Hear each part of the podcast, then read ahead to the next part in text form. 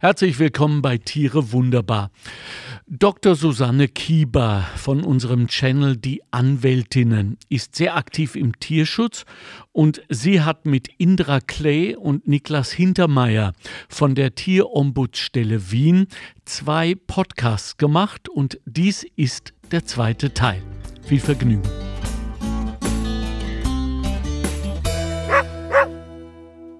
Hallo ihr Lieben.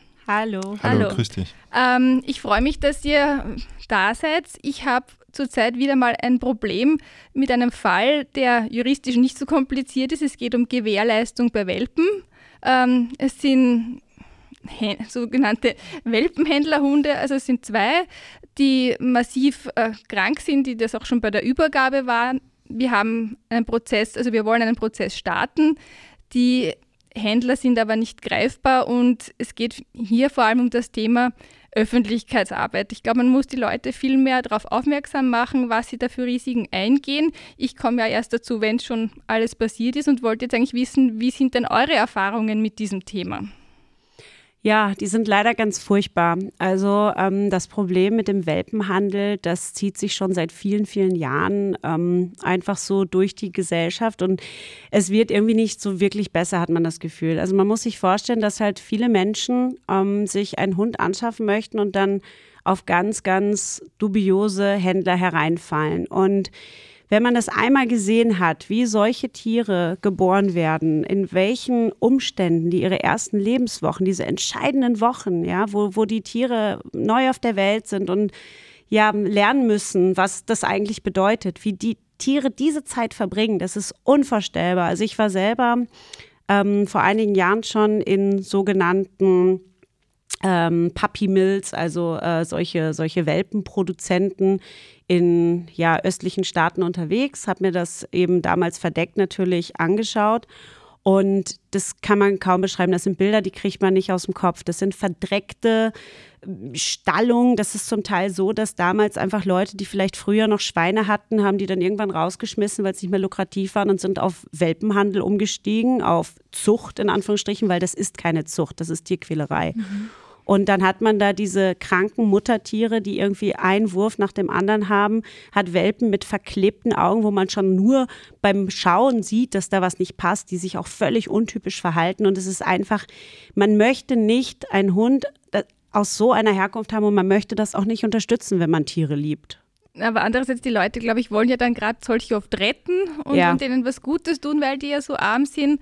Ähm, wie ist denn da das, dieses Argument, dass man den Ja. Leuten sagen, warum sie es nicht tun sollten? Ja, das ist aber genau das Problem. Das ist halt die klassische Angebot-Nachfrage-Geschichte. Diese Leute, die diese Welpen so produzieren, die machen das natürlich auch, weil sie dann abgenommen werden, weil sie die loswerden. Und so hart das ist, weil ich, ich habe selber auch einen Hund, ich bin selber auch natürlich große ja, Tier- und Hundeliebhaberin und natürlich bricht einem das das Herz, wenn man so ein kleines, armes Putzi da sieht, was eigentlich ähm, ja schon gar keine Chance gehabt hat auf ein gesundes, erfülltes Leben, bevor es so richtig begonnen hat, muss man ja sagen, weil die leiden ja oft später unter Krankheiten, die haben oft auch psychische Störungen, diese Hunde, weil die zu früh vom Muttertier getrennt worden sind und so weiter.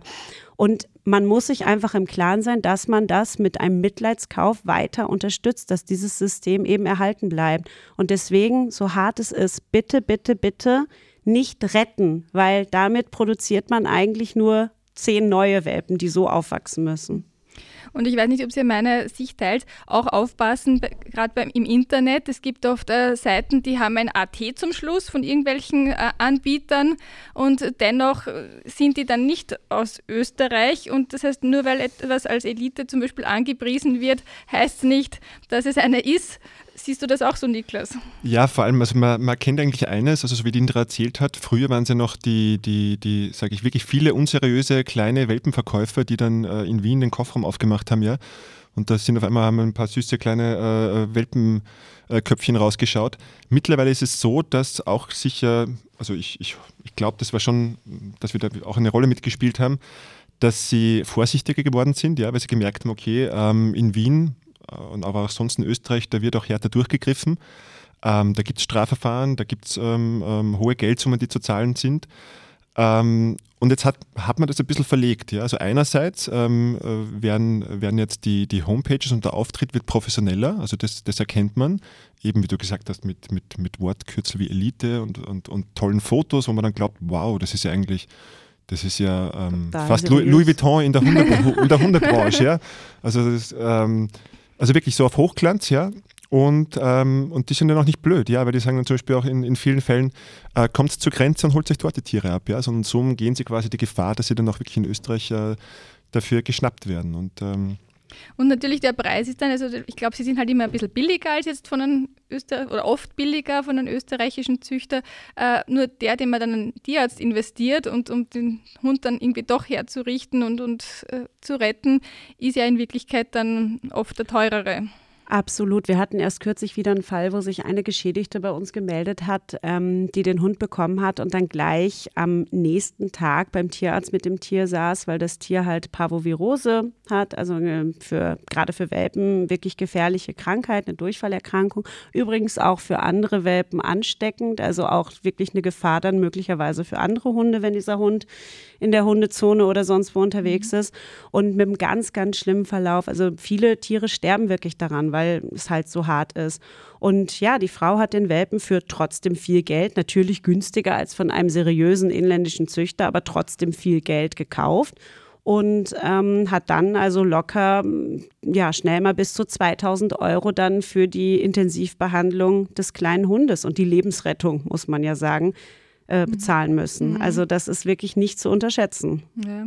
Aber es ist halt sehr schwer, natürlich diese im Ausland ansässigen Züchter irgendwie da zurückzudrängen. Es kommt natürlich auch in Österreich immer wieder vor, dass es doch unseriöse Züchter gibt, aber da muss man schon sagen, also ich vertrete doch Tierhilfevereine, dass da schon Anzeigen erfolgen und da kommt es doch immer wieder auch zu Strafverfahren und ich glaube, unsere Tierschutzgesetze sind da eigentlich ganz gut, oder? Du meinst das bei österreichischen Züchtern auch ja. oder bei ausländischen? Nein, oder? bei österreichischen jetzt. Ähm, ja, ja. Also bei der Zucht muss man auch wieder aufpassen, vielleicht kommen wir nachher noch dazu, das ist ein, ein Riesenthema, dass natürlich auch Züchtungen ähm, also in Richtung die Richtung Qualzucht gehen. Ähm, sonst muss man sagen, es gibt sicher in Österreich auch seriöse Züchter, wobei auch unsere, unsere Prämisse ist, also wenn ihr euch ähm, Tiere oder wenn ihr Tiere wollt, schaut auch mal im, im, Tierheim um die Ecke vorbei.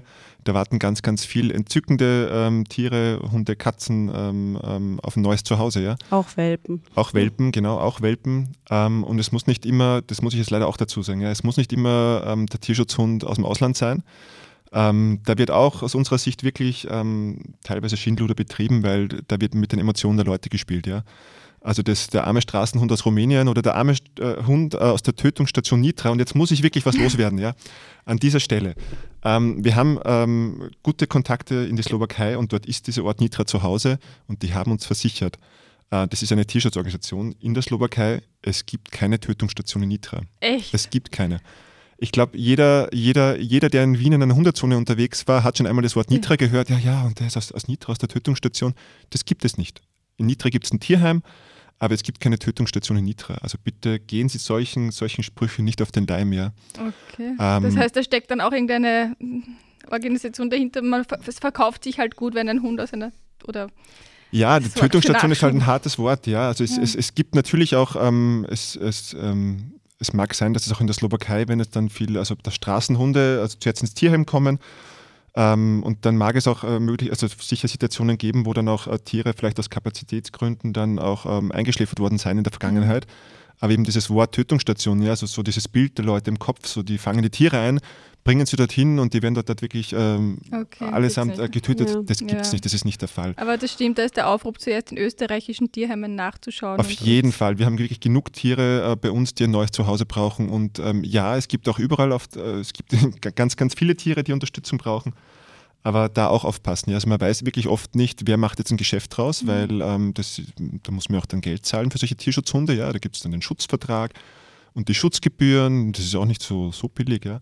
Und unsere Erfahrung nach gibt es da schon wirklich auch welche, die da ein Business draus gemacht haben. Mhm. Ja. Plus, wenn ich das ergänzen darf, auch aus Tierschutzsicht einfach, ja, weil die Tiere, die hier im Heim sind und die die, die Betreuerinnen und Betreuer kennen, die werden ja nicht einfach so weggeben, sondern man schaut ja auch, wie, wie sind die so vom Charakter her, ja, was, was brauchen die? Ist vielleicht ein Haushalt mit Kindern nicht so geeignet oder brauchen die auf jeden Fall irgendwie einen Garten oder was auch immer, eine ruhige Wohngegend?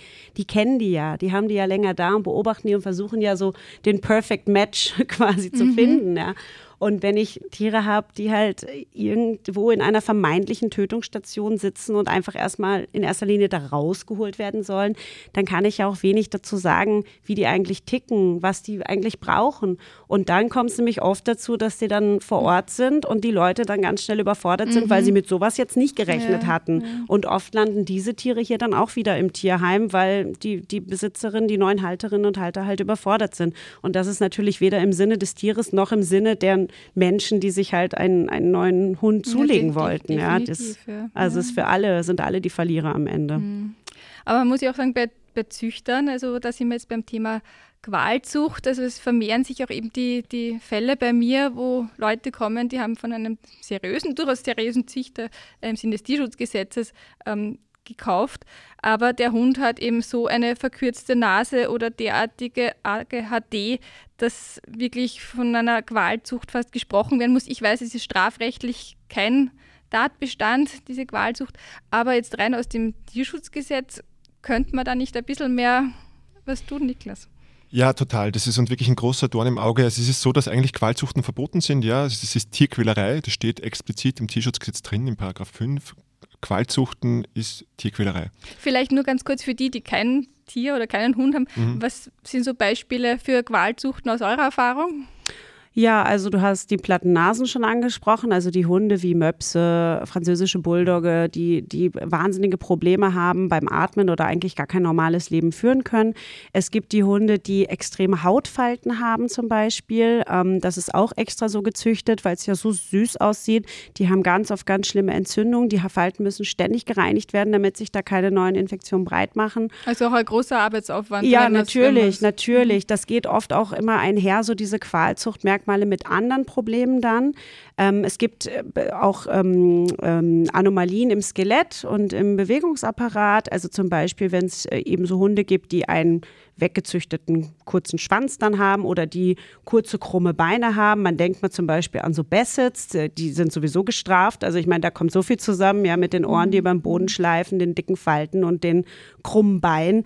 Das ist, das sind Karikaturen, die wahnsinnig leiden. Das sind keine Hunde mehr und das mhm. muss man einfach, ja. Und wie könnte man das angehen, rein, jetzt mit den juristischen Maßnahmen? Ja, ja, ja, also da wird es Möglichkeiten geben. Ähm, in Wahrheit müssten die Behörden nur kontrollieren. Also die Behörden, die, die, also die Veterinärbehörden, die müssten zu den Züchtern gehen und müssten sagen, hey, lieber Züchter, jetzt legt uns mal euer Zuchtprogramm vor.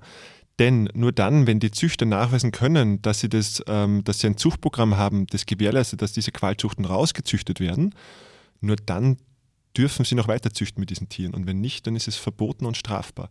Mhm. Leider Gottes ist unsere Wahrnehmung, dass die Behörden ähm, das sehr stiefmütterlich behandeln äh, und handhaben, weil sie ihnen, da auch offenbar die Informationen fehlen. Wobei mir das nicht ganz eingeht, das sind ja alles Tierärzte, mhm. das sind ja mhm. auch alles Fachmänner und Fachfrauen.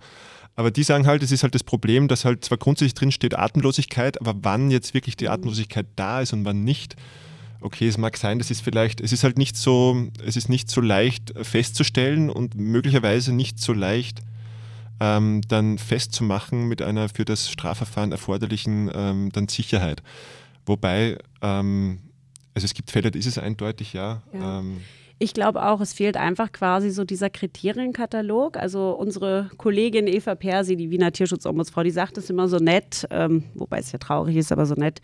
Ähm, das ist so, als würde irgendwo stehen, im Gesetz Schnellfahren ist verboten, aber nirgendwo steht, was schnell ist. Mhm. Und das ist eigentlich auch das Problem bei der Qualzucht. Ab wann ist denn die Nase zu kurz? Ab wann sind denn die Beine zu krumm? Was geht denn noch und was nicht? Wo, wo, welches Tier kann man noch mit einem in Anführungsstrichen normalen Tier verpaaren?